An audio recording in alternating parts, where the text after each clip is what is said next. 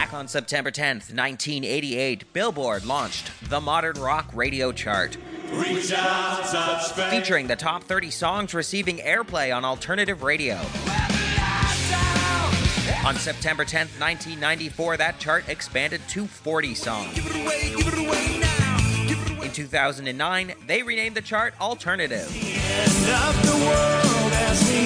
Join me, DJ BK, as we recount all of the classic songs that topped the Alternative chart. We are almost through all of 1989, just, you know, flying through the year.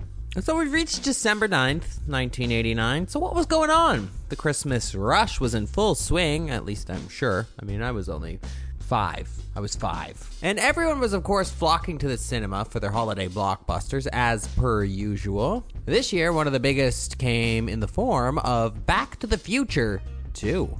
He's alive! The Doc's alive! He's in the Old West, but he's alive! It was the second week atop the box office after a huge opening weekend for American Thanksgiving the previous week for the film.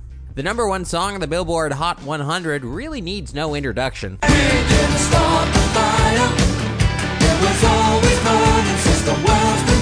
Yeah, Billy Joel, baby.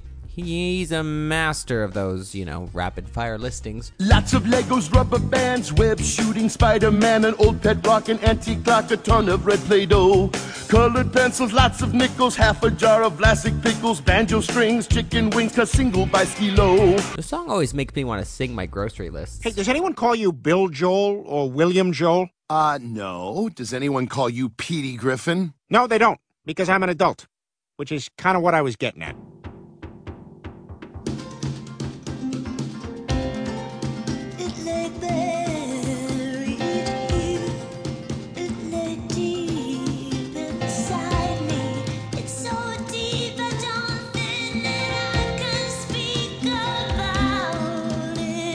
Sitting atop the modern rock chart for the first of three weeks was Kate Bush's lead single from her 1989 album, The Sensual World. And of course, that single was Love and Anger.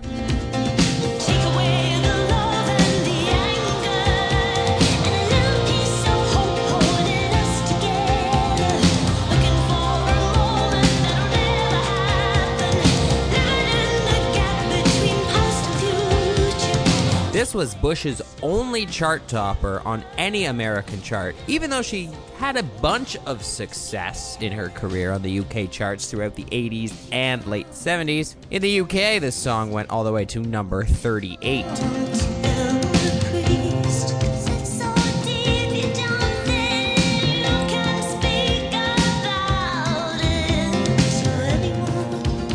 This track was Bush's debut single for Columbia Records as well.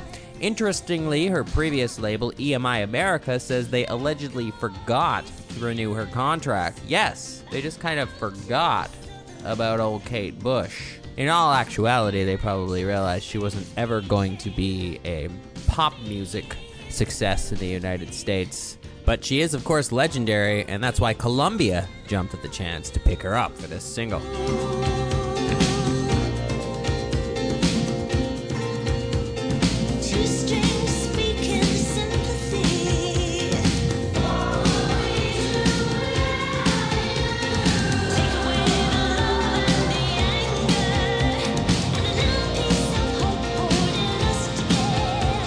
Is also well into her career at this point, as The Sensual World was her sixth studio album. She says Love and Anger was one of the first tracks written for the album, but it took some time to actually come together. In fact, she says it took about 18 months for the entire track to be completed. Why did it take so long? And what was this track about? Kate isn't really sure. She said to VH1 back in 1989, Well, Love and Anger, of all the songs on the album, is really the one I know the least about. I don't really know what it's about. It's had so many different faces, but it was one of the first songs to be written, but one of the last songs to be finished. And I think all the songs on this album are about relationships. She's also been quoted as saying about this song to the publication NME this song, this bloody song, it was one of the most difficult to put together, yet the first to be written. I came back to it 18 months later and pieced it together. It doesn't really have a story, it's just me trying to write a song.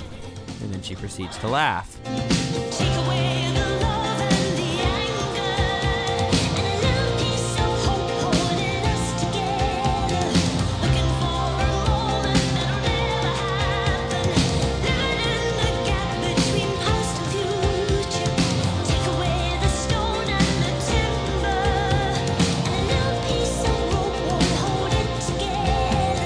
There's been several covers of this song by the likes of Theo Bleckmann, Bright Light, Bright Light, TM Collective, The Trinkets of Joy, and of course the alternative rock band Nada Surf.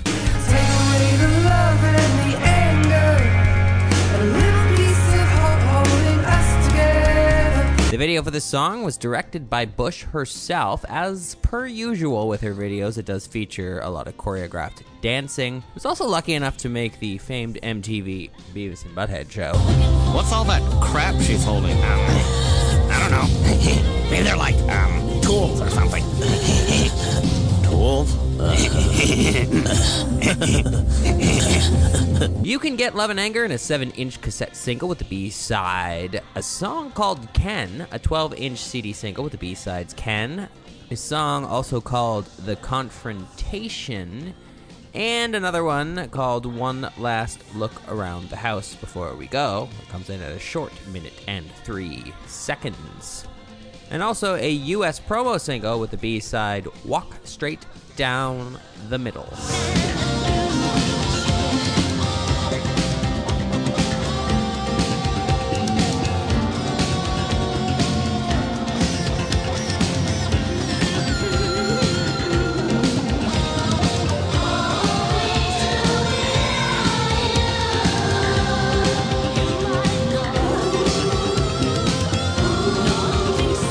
Make sure to check out Love and Anger, where you get all of your music, whether that's on Spotify or Apple Music.